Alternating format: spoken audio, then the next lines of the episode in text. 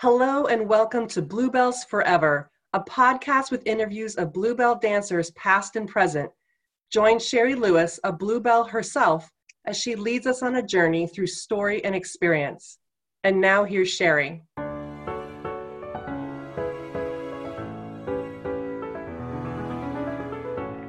Today is Alexandra. You've got a K in there too, so I had to look at the spelling. and then on your Instagram, the, la- the last name is different. And I actually like when you explain what that means. It's not a surname. I think it says Ola on there. So can you say your last name and even just a little bit of that? Because that was interesting fact I didn't know about surnames. of course. So my name is Alexandra Jarecka. Uh, but on my Instagram page, it says Alexandra Ola because I think for uh, for foreigners, I'm, I'm speaking about people from abroad for me as a Polish person, um, it's something unusual uh, because um, English speaker, speakers call Alexandra's Alex as a shorter version, which in Poland we don't do it. We say Ola for Alexandra's. And sometimes it's really funny uh, when um, at the Lido someone comes to work and, and says, Hola, hola everyone. oh, someone's calling me. Oh my gosh. I have a question. Are there been many Polish dancers at the Lido? Uh, there is four Polish dancers currently in oh, the currently. show. Okay. Yes. Okay. So can and you tell but, a little? But we have, sorry, uh, no, no, no. a lot of Polish names, which is really interesting. So we've got girls whose descendants, right? Were yeah. um, were were Polish. So we've got a lot of Polish names. Oh, that's awesome. Those are the names like I want to say this right. Um, but yeah, so that's why I wanted to ask instead of like totally ruin that for you.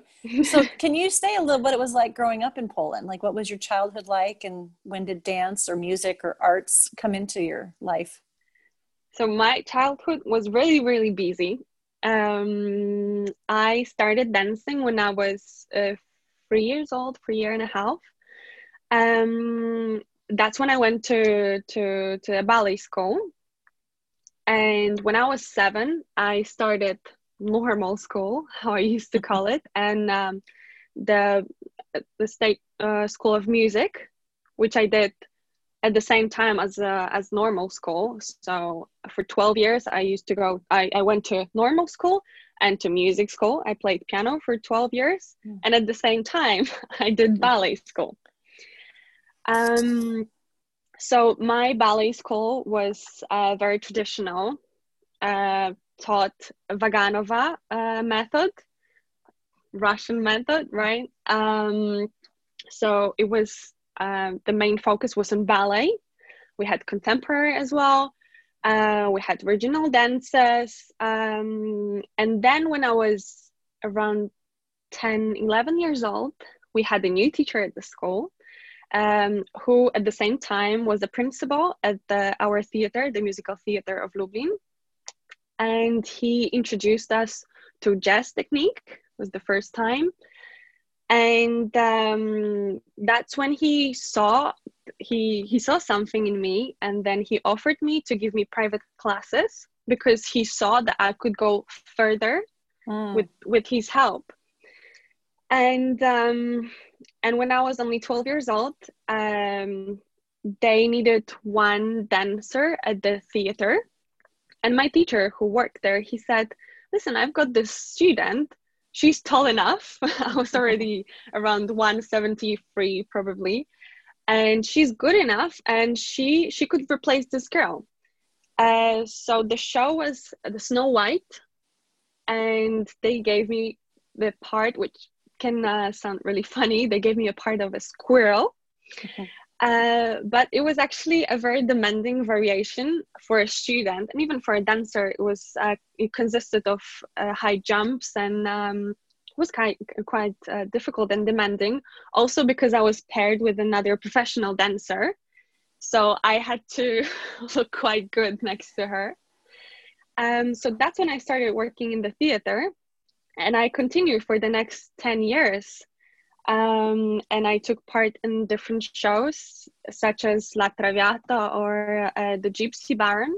So it was completely different experience than than the Lido, right because we had an orchestra we had um, we had opera singers we had the ballet we had actors there which it was a great experience and it taught me a lot in such a young age because yeah. i was only 12 when i started and i continue for for the next 10 years at the same time i would still go to all the schools and i would still have private classes with my ballet teacher and then when i was 13 years old um, I auditioned for the Polish National Ballet School in Warsaw, in the capital city, and uh, they accepted me.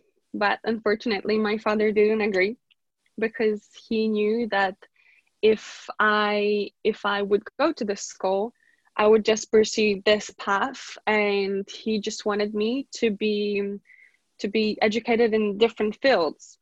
Mm. Uh, so I didn't go but I still continued dancing. I continued in the theater. Um, and uh, and after graduating from all the schools, I went to university. Can I, I go back university. to just um, sure? Because to be 12 years old in a very professional world, because were other were your friends doing like the regular school thing, like just doing school and activities, but you were going to school and going to music school and doing your privates and then also you're dancing in a professional company with adults?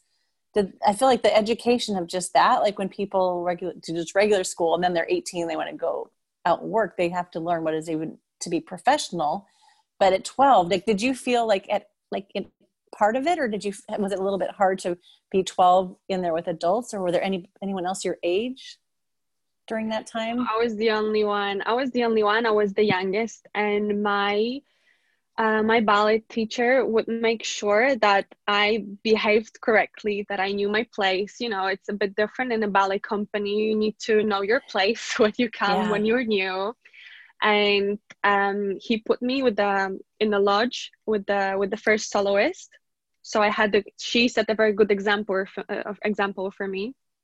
And uh, but I worked really hard because I want I didn't want to be worse than they were. Yeah. So whenever there was a class, he would put me next to himself and I would do the class next to him and he would tell me, look at her, she's doing this right, she's good, you're not doing this correctly. Mm.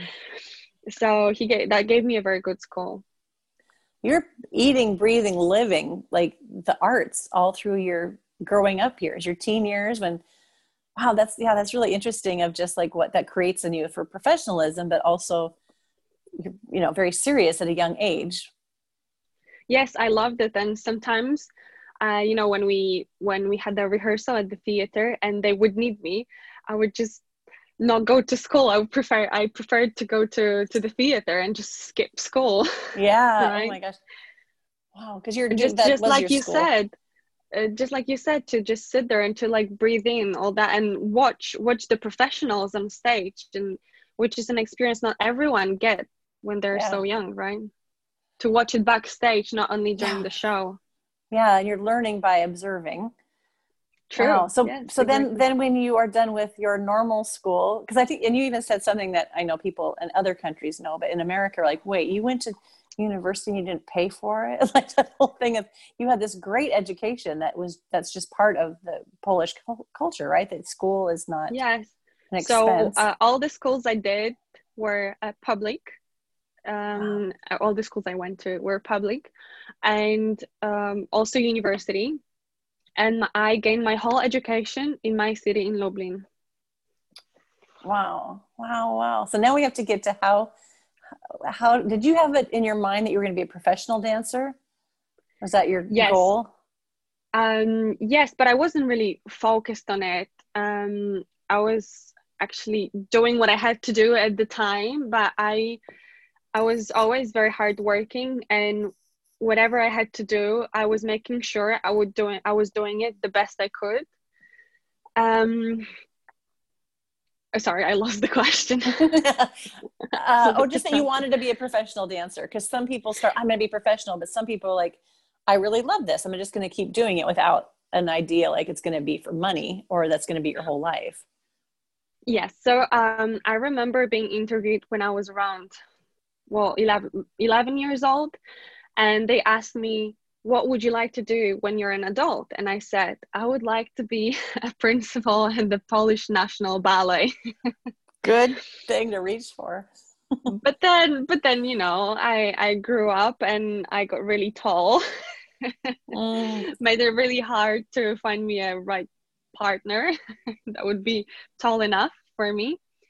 Uh, and also, my school uh, was very traditional, and like I said before, it was all, all about ballet. Uh, the main focus was in ballet. So I was really, really focused on ballet and having a strong technique. So at the beginning, I if you asked me when I was 10 years old, that do you think you could work in Paris in the cabaret? I would say no, no, no, only ballet. yes. Yep. but That's, then it those changes. worlds, yeah, it's interesting because it has very strong ballet technique in those shows but people in the ballet world i've we've i've interviewed a few people that they kind of look down on that that you're not that's not really dancing and it's not like it oh, is dancing do- and and you need you need strong ballet technique uh, mm-hmm. uh, at the Lido, especially that we do this uh, classical parts once, which That's I get to do the the ballet duo. Yeah. Oh, you do. Oh, wow. Yes, I was I, so I, impressed with that. I was so impressed with how much technique was in that show, and like these are dancers that didn't just you know do the regular ballet jazz tap and go audition like the strong strong foundation that's a very demanding show. And you know to do it in a ballet costume but not what a giant swan on your head? Exactly and, the giant swan on your head and being on pointers as well. Yeah yeah i was very very impressed with how much te- beautiful technique was in that show. Yeah it, it's a be- beautiful tableau and i uh, when i was still in rehearsals i i was asked by the by by my captain if i would like to learn the duo. Uh, because i think um, there was uh, Jane, so our ballet mistress, she was sitting um, at the audience and watching me doing points because my normal spot in the swan tableau is on pointe and then I got asked if I would like to learn the duo, which was at that time I remember I hugged my captain uh, Victoria, who you interviewed yes. before. Mm-hmm. I said, "Oh, this is my dream coming true right now." wow! So I was yeah. really, really grateful to get this chance to do it. But if you had seen that when you were in that ballet company, that would have probably not seemed like it made any sense that you're going to go to Paris and do a cabaret show. So no, what was it that got you there? Like what is that that transition from being in this ballet company to Paris?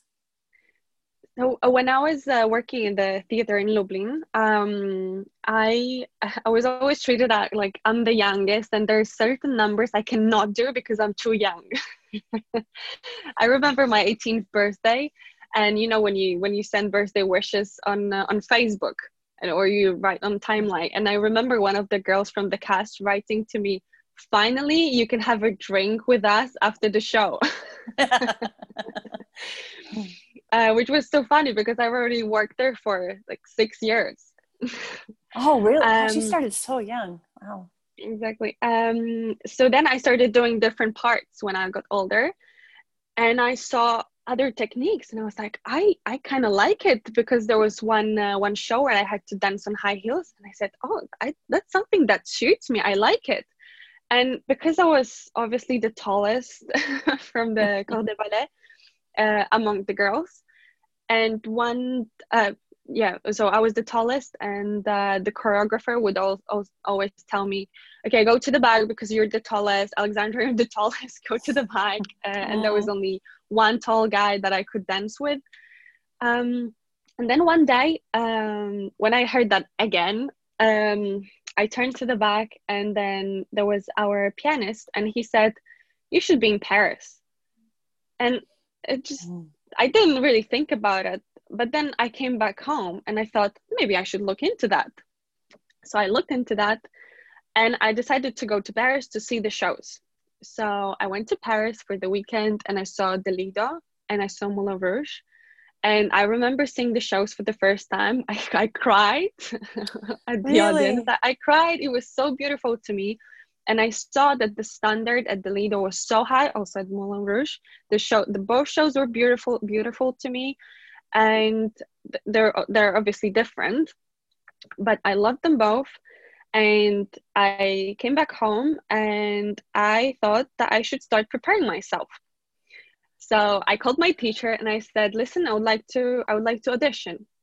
But before that, before that, I remember we had one show uh, at our theater, and in Poland we only have one cabaret, let's say cabaret theater, um, which is in Warsaw as well.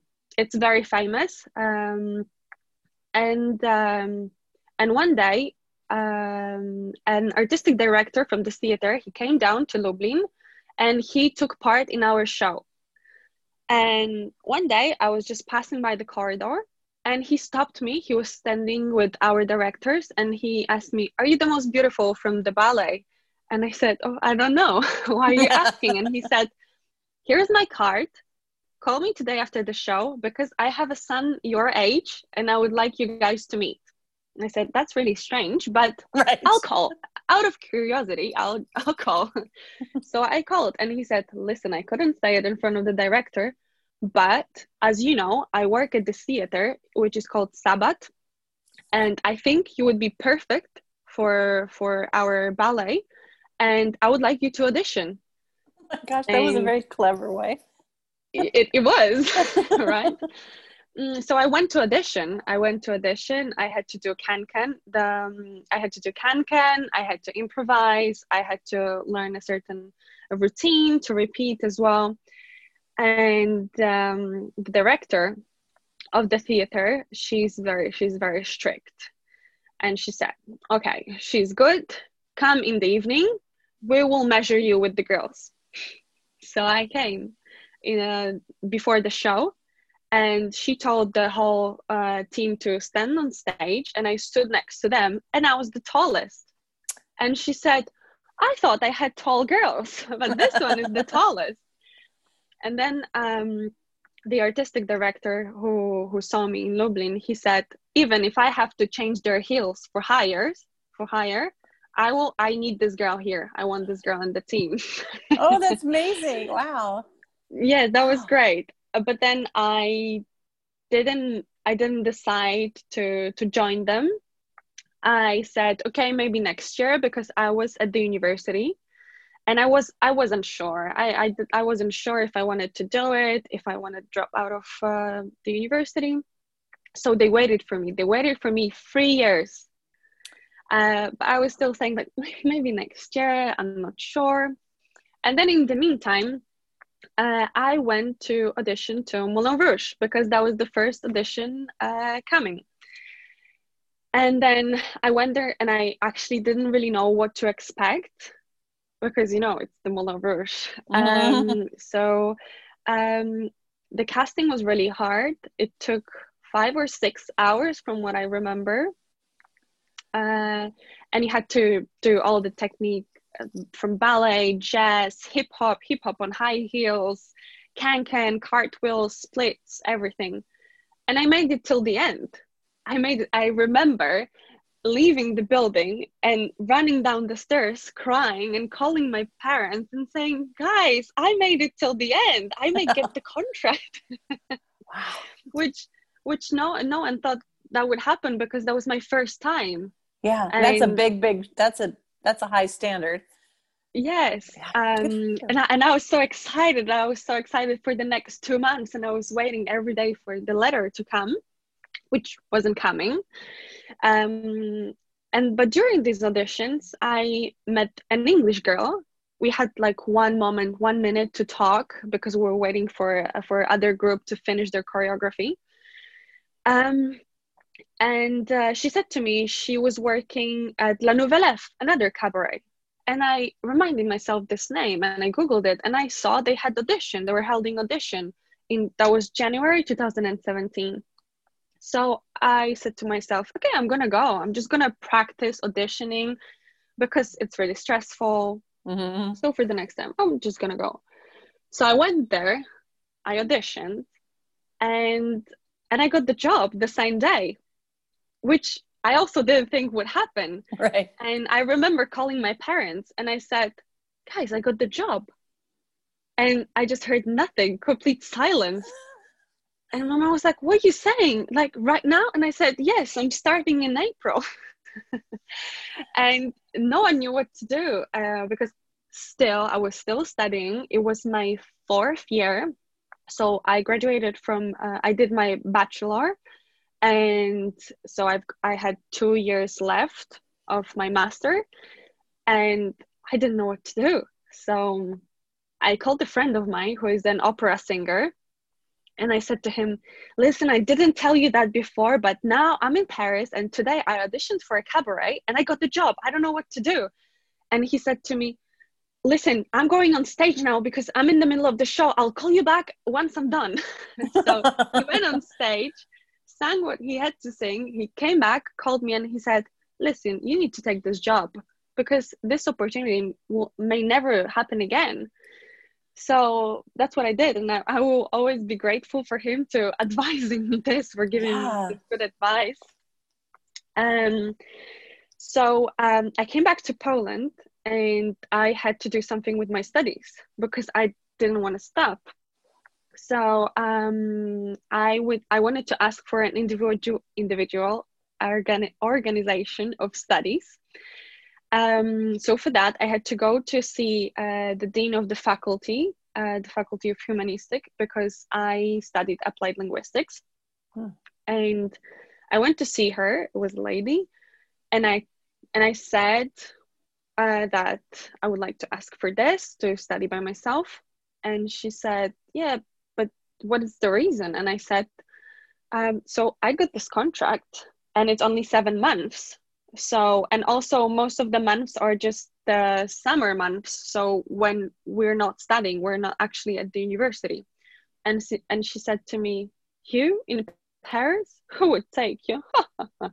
And i i burst into tears. It was just horrible to me uh, it was just horrible to me because i worked so hard for it and someone yeah. was making it even harder for me to yeah. to achieve my dreams so I found the loophole and I went to, to another dean and uh, and then he agreed. He asked me, "Did you speak to your to your tutors, to your professors?" And I said, "Yes." I said, "Yes, I did." They agreed, um, and then he agreed, and I will be always forever grateful for my professors that they agreed for that. And they were they were very understanding and they were very help, helpful and they understood that that was my passion and that was something that I wanted to pursue and that was an opportunity that I got. Mm. Um, so I did the seven month contract at La Nouvelle Ève. Um, How was that was, coming from your ballet world to that? I mean, you'd seen the Lido hard. and you'd seen the show, but doing it and rehearsing and picking up style and, and figuring out costumes, like what, what was that like for you? it was a completely new world. Also, another thing um, which I didn't think would be so hard for me because, you know, we travel a lot in Europe. Now it's easy. Um, and I've been to other countries and I speak other languages. I, I speak five languages, so I don't have this problem. Yeah. um, but then I was alone taking I wasn't on holidays. It wasn't like two weeks or, or one week of getting to know other culture. I was just there for seven months with foreign with foreigners, which who they have different culture, and I felt really alone. Mm. Obviously, everyone was really nice, but even though I knew the language, um, it, it's not the same. When you learn a language in your country and then you're actually among those people and it's a different culture. And i remember telling them all the time like oh but you know but we in poland we did this and we in poland we did that and in poland it happens like this. And they would laugh at me like oh you always talk about poland. But i just felt this need to share my culture with them. I just, yeah. I just wanted to do it and also because i was the only polish person in the cast um, mm now at the Lido we have four, uh, there's three other girls, Polish girls. So it, it it's way easier. Like it, it's nicer. It's nice to have someone that is your culture. Obviously, we're not so so different, but yeah. at the beginning it was it, it was hard. I, I must say it was hard. Also, the contract was hard. We had one month of rehearsals, which was from nine till six, nine a.m., six mm. p.m It's really, really hard. And learning Can-Can for the first time, that was challenging. And I must say, I had hard time picking up the choreography at the beginning because, you know, coming from ballet world when you have to be turned out all the time and like learning to stand in bevel across your legs and all that, and learning the choreography that felt strange to my body.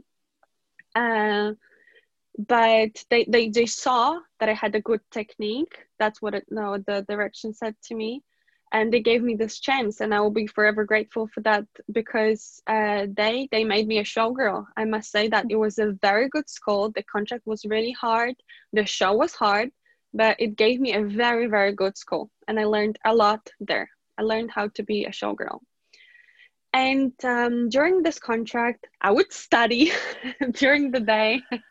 I had to study i had to study um, and then i would do the shows at night um, and then uh, there was audition to the Lido coming and all my cast was only talking about this what they're gonna wear and all that. And I, I wasn't really thinking about it because i was thinking mostly about my studies and one day um, I came to work and there was another girl and the choreographer and they were talking and I'm always one of the first ones to arrive at work. I need to be, mm-hmm. you know, before the show to have my time to warm up properly and, and everything. And they and they were talking, and um, and then this girl asked me, "Oh, are you gonna go and audition for the Lido?" And I said, Oh, I wasn't really thinking about it. I, I don't know. I, I've seen the show and I saw the standard was so high. And I was thinking, I don't know if I can do it, if I'm able to do it. And then the choreographer, she looked at me and she said, Listen, look at you. You're here. You can get any job you want. Mm. And I hmm. thought, actually, it doesn't hurt to try. So I'm going to try. Mm and and I and I auditioned with my whole cast and I made it till the end and a few months after I got my contract as a bluebell. Wow! Did did you audition? Then you had to wait for them to contact you, and you're in the waiting. Yes, did you think about was, it? Of course, of course. Every day when you take, maybe not you're just waiting. Day, of course. like when they make uh, you wait that long when you're and you're going back and doing the other show and studying and just kind of waiting to see if you got it how did you feel about the audition for the lido? Did you feel like you also because you'd come from another show so you had gotten the showgirl and the jazz part but how did that audition feel on your body now that you'd been doing some of that? Did you feel like you nailed it or was that still pretty um shaky? I th- i think I, of course i was really stressed.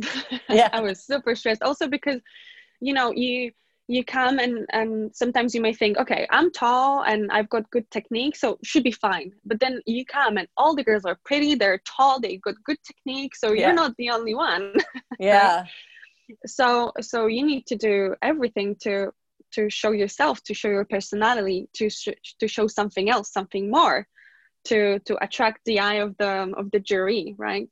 Mm. so i just did everything i could and and yeah it was it was the um, the choreography the choreography was different. Um but but i liked it. I liked it. And since the first time i saw the show i thought that it was something that was something for me. That was something that i would feel really good with in the show. So did you go back and finish your other contract i mean did you run do the whole contract with the other show or did you have to leave that one Yes, so I finished my contract, and actually, the waiting was even longer because I went back to Poland and I continued studying. I was in my fifth year. Uh, I was in my fifth year, so I was getting my uh, MA thesis. I was writing my thesis. And then I remember that's also a funny story. Um, I was studying at night. I, I'm, I'm just a nightmare person. I just prefer to work at night rather than in the morning and I was studying something uh, very late at night, and I got the email, and I saw it was an email from the Lido, and it, it was saying, um, "Hi, Alexandra, um, we we need one girl to to arrive actually very very quickly in two weeks time." Oh, I was like, "Oh my god!" Everyone at home was asleep, so I was like, "Who do I?" tell this to like i really want to tell it to everyone that i got the contract and I remember asking my mom, Mom, Mom, are you asleep? And she says, Yeah, what's the problem? I said, Listen, I, I got the contract. I just got an email from the lead. And she said, We're going to speak in the morning. oh, that's so hard when you're so excited about something. Like you want somebody to get super excited with you. Oh my gosh. Yeah, but wow. my mom was just like asleep, and my parents are very hardworking, and they both work in hospital. So, and and obviously the next day, my dad bought champagne and. Oh, oh, you got to have your celebration, and then you've got two weeks to like figure out your life. And they do they yeah, take so care of exactly that? The same. Do they take care yes. of like your, your getting you there and what you need to do for papers and all that yes lido is very well organized and they're very very helpful for for the new dancers um so obviously at the university i did exactly the same as before i had my individual organization of studies this time i knew how to do it yeah who to go to um and then um so i had two weeks of rehearsals and for that time they put me um in a hotel some kind of hotel uh, for the period of rehearsals. And then during this time, they help you to find an accommodation, a flat, an apartment. And that's how it was. They helped me find something, and I found an apartment very quickly. Mm-hmm. Um, yeah, after two weeks, I was ready to go on stage. Oh my gosh. Did you, uh, this is kind of going off track. Did you ever write your thesis? I did. I did. So you uh, completed. Oh, Yes, I remember. Um, I remember speaking to my so asking one of the professors to sign my paper, and he said to me, "But you need to promise me that you will graduate and you will write your thesis at all costs." And I said, "I will," and I did. So I wrote my first. I wrote my bachelor thesis um, in um, bilingualism and multilingualism in global media and advertising. So something completely different. Wow. Not arts. Yes. Um, and then I did my master thesis more connected uh, with arts. I compared two movies, uh, one of Alfred Hitchcock's uh, Rear Window, which you probably know. Yes. And another one of a Polish um, a Polish filmmaker, Krzysztof Kieślowski, A Short Film of Love. And I compared the two movies um, and the cultural differences. And were you doing this while you were at the Lido? Yes. Oh my gosh. So they'll give long rehearsals. Then it, once you're in the show, because I mean, you work, it's hard work, but you still were able to complete all that. That actually says a lot. That's really amazing because it's a lot of work. And some people could say, eh, I'm doing my dream job. But the fact that you finished that, I wanted to say, yay, that's, that's really impressive because to keep that discipline when you're in this, like what could be like the epitome of what you've been working for, that you still finish that. So good on you. Thank you. That was uh, that. That was actually good to have something completely different to do in the day um yeah i enjoyed it and then at the end obviously I, I, was that was a hard job because i had to do to a library that was like very really really far away and i would spend there hours reading because it's not that i can write anything i want i yeah. had to read a lot of books in different languages um i i obviously because it was in paris so a lot of books that i had to read were in french. So i had to read them in french. You know it takes time. I had to reread them and then and then and then write as well because uh, in poland uh, your ma thesis can have uh, at least 50 pages without references. Oh wow so that's a lot of discipline. Were there things happening that you had to say nope i have to stick with this i mean because it feels like in a big cast you could have people that are out partying that people are going to school there are people that have very different lives. But were you able to just still you know be part of the cast and have fun the show and and have to go back and really get it done? Yeah i was i was trying to to choose sometimes when i really had like if i had an exam uh, then i would say no. But i'm not really a big of a party person. I i like to be mm, i like to be you know prepared to be good on stage so i don't really like staying up late and then being tired i don't like to not feeling fresh in the morning. So I just mm. prefer to go to sleep. yeah, it's wise. That's so wise. But of course, if, if they're Oh, if there are like someone's birthday or like other gatherings, of course I would I would go. And girls are like everyone at the Lido is so lovely, and we hang out outside of work together. So So how was that being not the only Polish person too? Like, is the in Poland we did this, but you've got other Polish girls to cast. Did it kind of bring a little camaraderie to know there's people from where you're from that understand what you're saying when you talk about cultural differences? yes, they call us Polish mafia. First of all, because when we speak, they can't understand. Well, we rarely speak Polish between each other. Sometimes, like about maybe cultural things that we cannot translate really. Uh, but we mostly speak English or French, so everyone could understand because we're in a big group.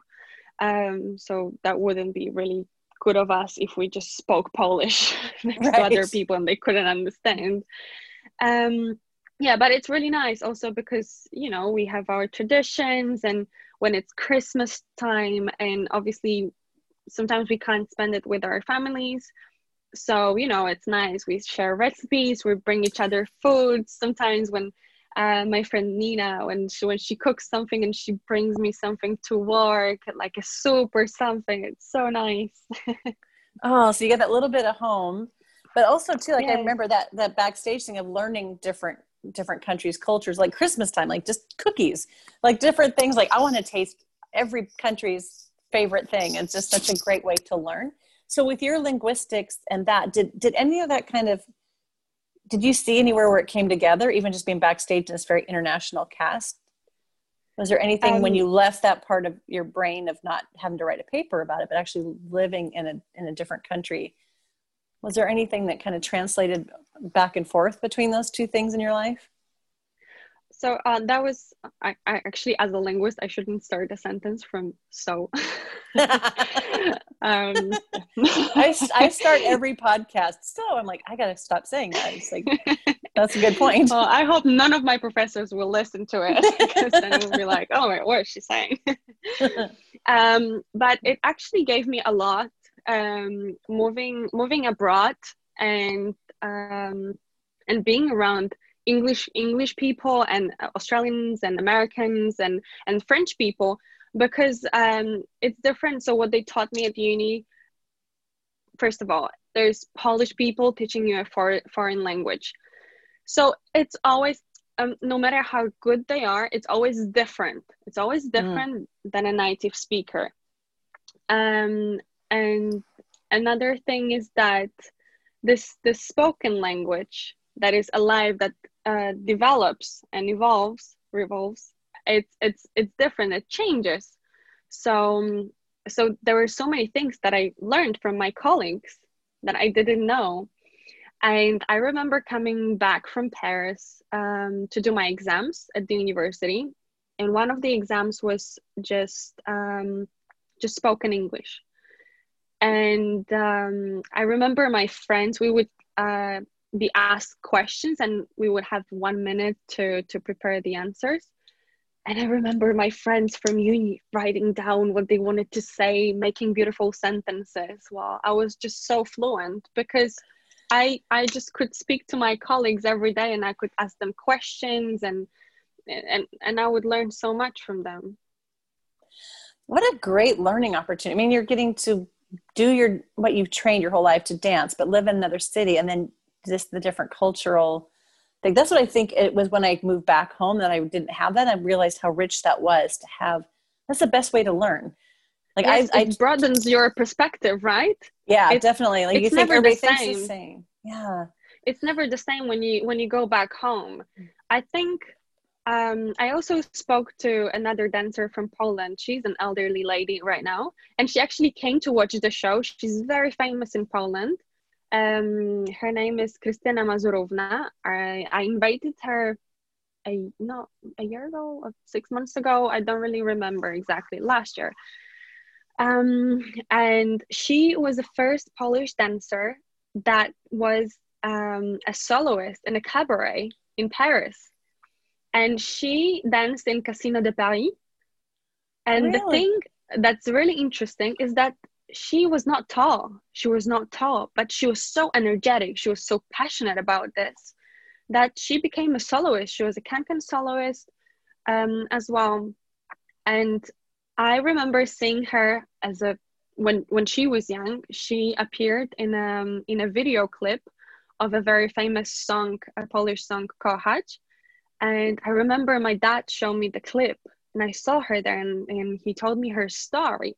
And then when I was in Paris, because she lives in Paris still, and my dad said to me, Listen, it's her birthday coming. I read that she's going to hold a party at Le Marais, one of the districts in Paris, uh, at some art gallery. Maybe you should go. Maybe you should go. Maybe you should speak to her.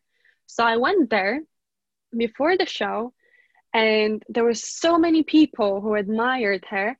And i one of the girls um, her friends she came to pick me up and she said to her there is this girl from the Lido she came and she would like to speak to you because uh, obviously i had to run uh, to to to the Lido because i had the yeah. show. And i brought an invitation for her. I brought the birthday card and i said to her thank you. Thank you for having me here. I'm really honored to to meet you and then she interrupted me and she said, No, I'm honored that a Lido dancer came to my birthday party. Oh my gosh. Oh, that's it was so, so nice. And um, and I said to her, You were an inspiration for me. Um, since I was a kid, because she showed, because you know, we had communism before in Poland, and she showed, she was one of the people that showed that even impossible can be possible because she she she moved to paris started from nowhere. She had so many jobs. She had maybe around 35 jobs. She had kids. She was a, a soloist at night at the casino de paris. And um, and i said I, you were a huge inspiration for me since I was a kid, since I saw you in this video clip. And then she said, Oh, come on, it was the easiest gig I've ever done. oh, oh, I know wow. it's so great. And then she came to watch the show. I invited she, her, and she, she did came. come. Oh my gosh! Did you talk to her yeah. afterwards? I did. We invited her. Uh, we had the picture. You can find it on my Instagram. Okay, I'm gonna she's, look for that. She's very and she's an extravagant person. She's got like colorful hair and like you know extra lashes and nails done. Like she's great. She's just she's so charismatic um, and she has a solution for everything. She's just a great person. And and she loved it. She loved the show and and she was so proud to see a, a polish person on stage. Oh i'd love that. Oh my gosh. So you basically are living your life in paris as a dancer and you how long were you in the show before things changed? We're going to get into that story now but two years. Two, two years, years. and that's in paris marais i would say that wrong. yeah my, my French. I did my Duolingo before I went to Paris, and I went, no, I still not even going to say one. I love sentence. it. I love it. I thought maybe I could pull it off. I went, no. I, it did help to at least be able to read signs and understand. Like I could read, I just couldn't speak it. But it is a hard language. But you had a head start on that. But um, so you're living that life, and did you feel like I'm part of this of, of this culture here, and or did you always feel a little bit like outside? Um you know you feel different because you're still a foreigner.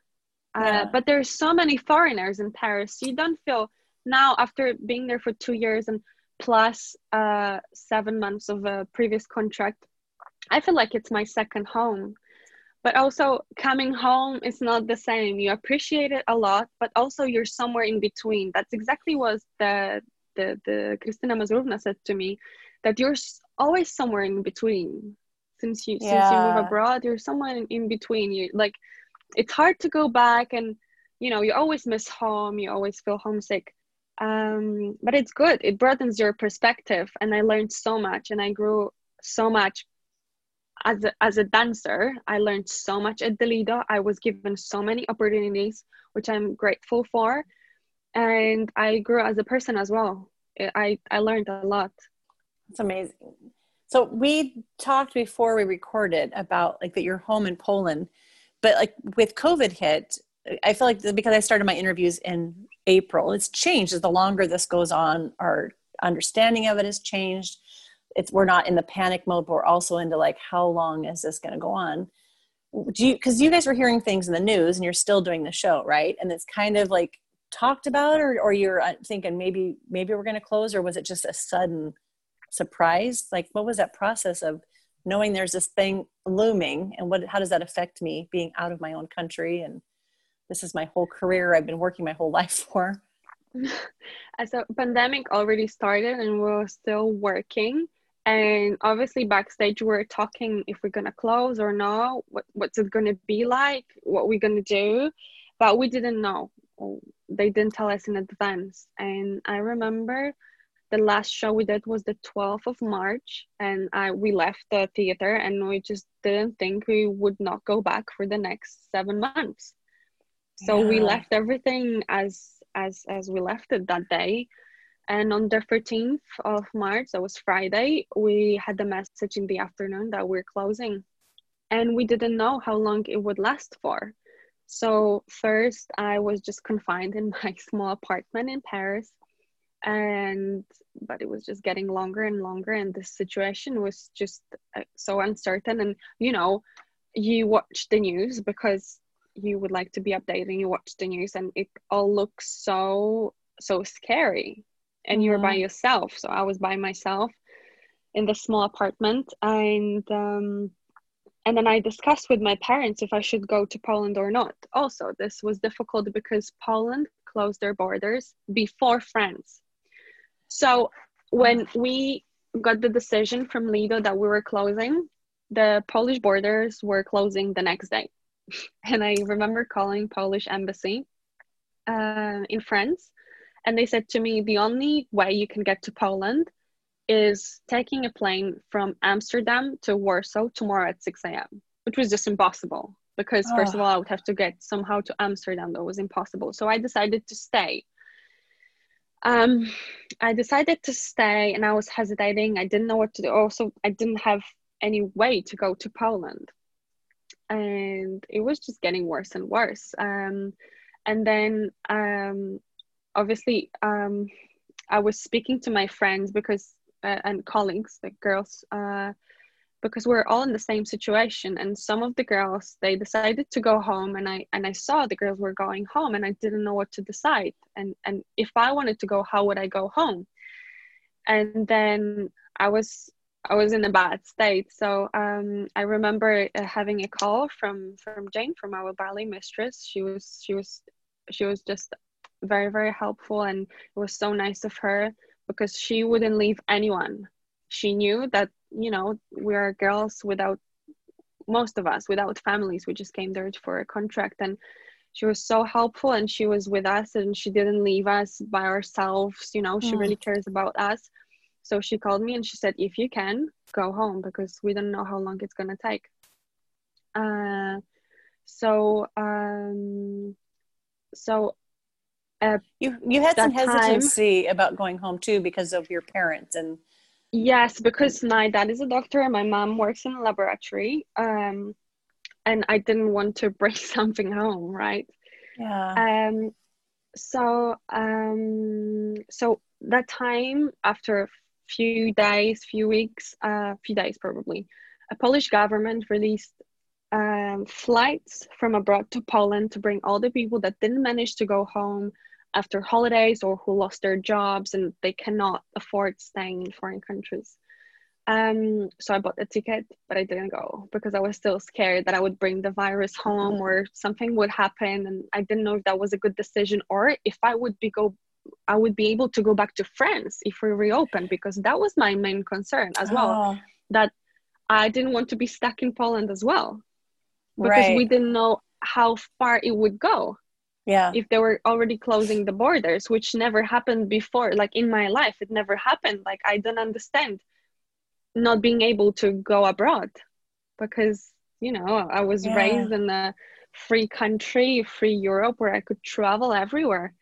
Um so then i bought another ticket and i still decided not to go. And then i um i spoke to a friend of mine and he said to me listen if something happens, where do you prefer to be? Home with your parents or alone in your apartment? So then that's when I decided to go home. And I think that was a good decision.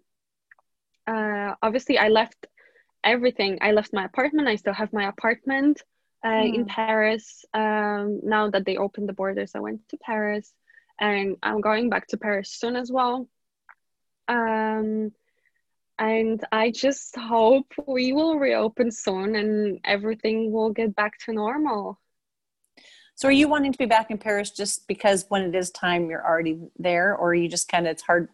It's hard to be home when you don't have anything like because it seems like you are such a hard worker. You've always been working for something towards something. So to not have that, does, do you feel like you're just kind of in this waiting with nothing to even know what to do? First, first of all, for my body, it was a hit at the beginning. Um, uh, the first day, I was, I was, I thought, okay, I have a day for for my body to rest. It was yeah. great, but then I would exercise myself every day, every day because I was thinking we may reopen, so I would exercise myself. And then when I came back home, I remember exercising more and more because you know coming from exercising you know maybe 10 hours a day because you do two shows then you do the warm up before the show and i normally do classes during the day so exercising mm. 10 hours a day to exercising at home because at that time also gyms were closed exercising one hour or two hours at home felt like nothing felt mm, like nothing mm. and just for my body i you know you can't sleep because you you just can't get rid of this energy that you have inside you um and also you may feel useless because you're not doing anything. You're just like hanging in here and you don't know what's happening. And i like to feel like i'm doing something that is needed and i'm helping yeah. someone or like i'm good i'm doing something actually. Um uh and then i spoke to the to the principal of the ballet school in my city. And then she said to me what was the situation. Obviously as all the other schools they, they they closed. And i said listen i have free time. I can come and i can do online class for the girls. That would be great for me and for them yeah. as well. They can exercise at home. So that's what i did. And that was that was a very good experience. Mm. very interesting as well. And then then holidays happened and now i was hired by the school uh, to create the choreography for the for the concert um, so I try to, you know, share my experience with the girls and teach them something new that they haven't learned before. Um, so I'm I'm really focused on that. You know, I listen to the music the whole night and I create pieces. I record myself. I I really work hard on it because I would like to give them the best I can. Yeah. Um, and at the same time, I continued studying languages uh, so I started Spanish and I continue my Italian, which advanced a lot because I was just doing Italian every day for the whole quarantine period. So I went from level A2 to C1. wow. So you're really using your time.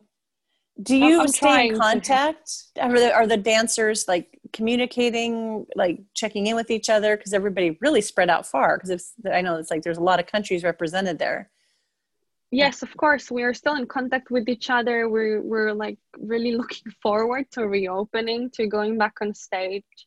I think it's it's horrible for young artists for us for young dancers that you know we're in the middle of our career in like best time. And for people who are ambitious and they had planned for their career it, it's horrible because it's just broken and and you don't know what it's going to be and how it's going to be. So it, it's yeah. a hard time.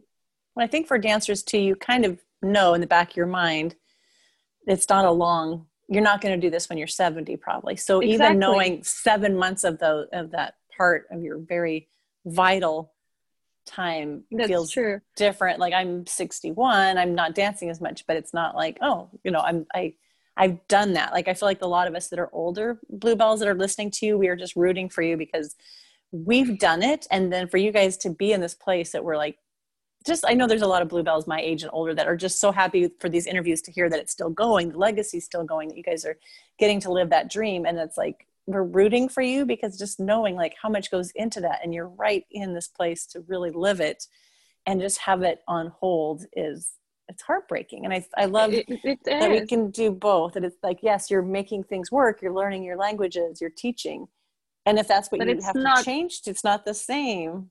It's not the same. It's not what I had planned, and it's not that. It's not something I wanted to do during this time right now Yeah. because okay I've, I've worked at the Lido for two years but there are girls who worked there for like 15 years and for me it's hard going from doing two shows a night to not going on stage at all not being able to perform it's horrible but also like 15 years to nothing it's it, it's just it's just horrible Do you guys, when you talk, do you guys kind of share the the reality of it, or is, instead of just like trying to make everybody just pretend it's easier? Like, do you guys get to actually have No, heart to heart, or do you kind of well keep that to yourself? obviously we we try to stay positive and to think positive but uh but no we we we, we tell our our worries and and we speak how we feel because I, I Mm. think it's good i think it's good to talk about it But it's different to talk to about uh, with people that are living it. Or if you say, like for dance, like when when dancer ends their job, another dancer understands. But if you tell someone who has a different job and they're like, "Well, just do something else," they don't understand that this Mhm. is who you. Are. It's a part of your soul, and so just say, "Oh, just go do something else." It's not. That's not where your heart is. It's not where your whole everything you work for exactly you're right even me when i came to poland i had to and i was having hard time not being able to perform and i had to explain. My parents they understand it perfectly because obviously you know they're uh, they're a big part of my life every time something big was happening in my life and and they know how much i cared about the Lido and about this job that i was really working hard to be the best i could on stage and every time i was i was i was getting promoted like when i prom- i got promoted from bluebell to to be to be a bell and i got to do the lustre the chandelier which you saw. Mhm. and I, I was sharing all this with my parents and and now that it all stopped my parents they understand that it, it's really hard time for us.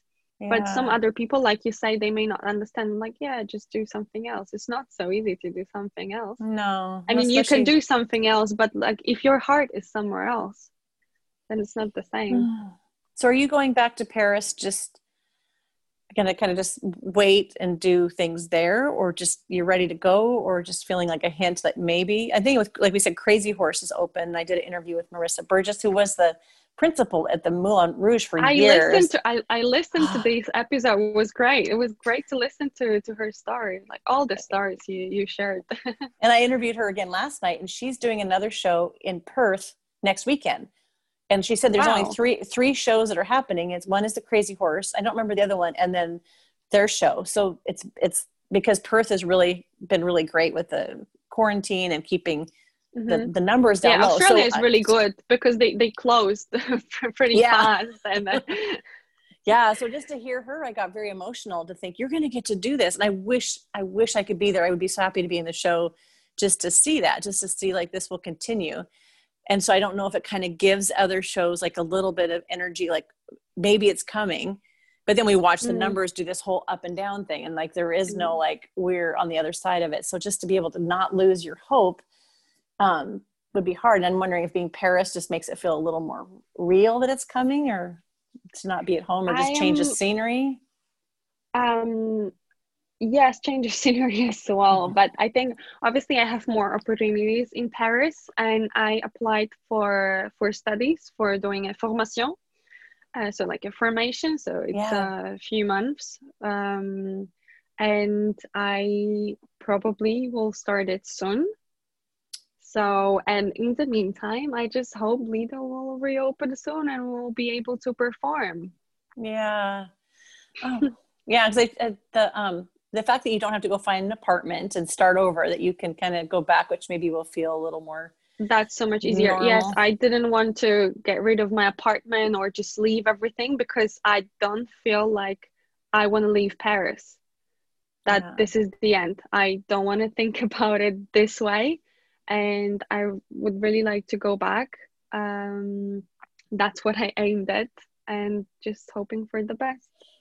So to end this, when you think about that, like I think I've asked almost everybody in the current show, what is it when you kind of picture yourself there? What is it you look the most forward to when that finally happens? Like When you can this feel it in your body. Oh my god, when I just put the feathers on and I stand on the stairs and I just wait to I, even talking about it just I like makes me want to cry. It's like I remember when you when you guys came to the reunion. Mm. And we were standing on the stairs waiting to go back on stage, and we heard this round of applause and like you screaming. And I, I, I'm not really a person that would get really emotional easily, but I had tears in my eyes. That was you were just the best audience we've ever had, I think. I have chills right now because it was so it was so fun because you know when you go see a show, you kind of like think that what are they doing backstage? Because other people like are they nervous? Like no, you do this every night. But to know that like they're back there doing that thing, they're putting their shoes on, like to picture the whole thing. And then when that curtain came up, I was surprised of how emotional I was. Mm. And then just to see the beauty of that. And I think for us it was this gift to see you guys do it. And it was also like, oh my gosh, we did that. So I think it just made both sides appreciate the the Yes, legacy. was a- it was such a beautiful show.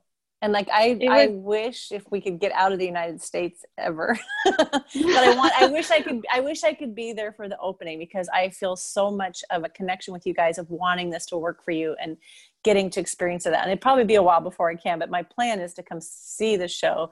And even after that it's been gone, I think it's already been appreciated, but even more so of the things that are going to come back or things that probably have more of a legacy then it's hard when things are newer to see if it can survive but because lido has such a long legacy and it's such a part legacy, yes. of the, the french uh, culture and it's so important that it makes it there that maybe you know as soon as those doors are open do it safely You're right. Ugh. You're right, and I'm I'm I'm so honored to be a part of this legacy, and also especially now hearing all the stories that you share in your podcast and your episodes. I just feel like wow, I'm so amazed. Like I'm a part of it. Like I work Yes. at Delido, and like all these amazing people work there. And coming back to to the reunion, I must say we were nervous that night. We Were were, nervous.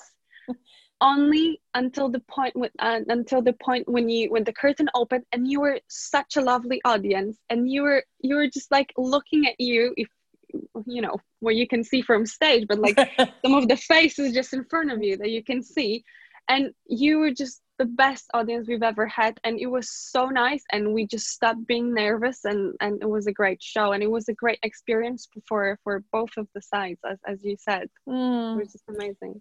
It feels like we a lot of us that i've interviewed that were at the parrot at the reunion said we're so glad that covid didn't hit last year that just we feel like even more like bl- honored that we got to be there. And i think it was kind of the as we went into quarantine it felt like something for a lot of us to hold on to that that's helping with covid. I think these stories are helping us remember the importance of community and the importance of our life and how our life affects other people. And so each each story that comes on here is such an important part because one day you might be on the other stage watching someone your age do it and know that you're part of that legacy that they're going oh my gosh you you did this before me. So i just think it's we kind of don't go the way that i grew up it's like you just go do the next show and the next show and you don't really pay attention to the the ripple of how many people have come through there and how each pair Yeah, of feet that true. dance on that stage are, are changing the story That's true. And, um, you know, some of my friends before I started working at the Delido, most of them, they didn't know Delido.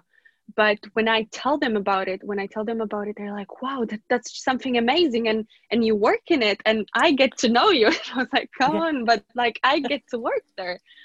And, and whenever someone comes to watch the show, um, they're just amazed just by the show how beautiful it is and i'm just so glad to be a part of it and that i got to do it before the covid hit like you said yeah because it's like that I had never- to- Sorry. uh, that that i uh, that i had the chance to do to do the different parts in the show that's also. Yeah i tried so many things. Well, you've also got enough underneath you that when you go back, even those of you who've had had it in your body longer, you know, it's probably different than someone was brand new to the show and they're just kind of still getting their place. Like you guys have established yourself and the different that you've moved up into the the bells and um, so when you we're gonna have to to end this and that's I always say it every single time. I hate that because I just want to talk for so long because I'm like every everything makes me think of more things I'd like to know about you and the Lido. But I would love it when you guys open the show if you will please take some pictures backstage and and and even like record it because I if I could be there I would love to but just to hear what it will be like for you guys when you get backstage together and what it was like to be done at the end of the show like because it's historical like the things we kind of, of forget. course, like i wanted to say it yeah it will be an historical event of course we'll do it. Yeah and we'll send like, a, should... right message right back to you.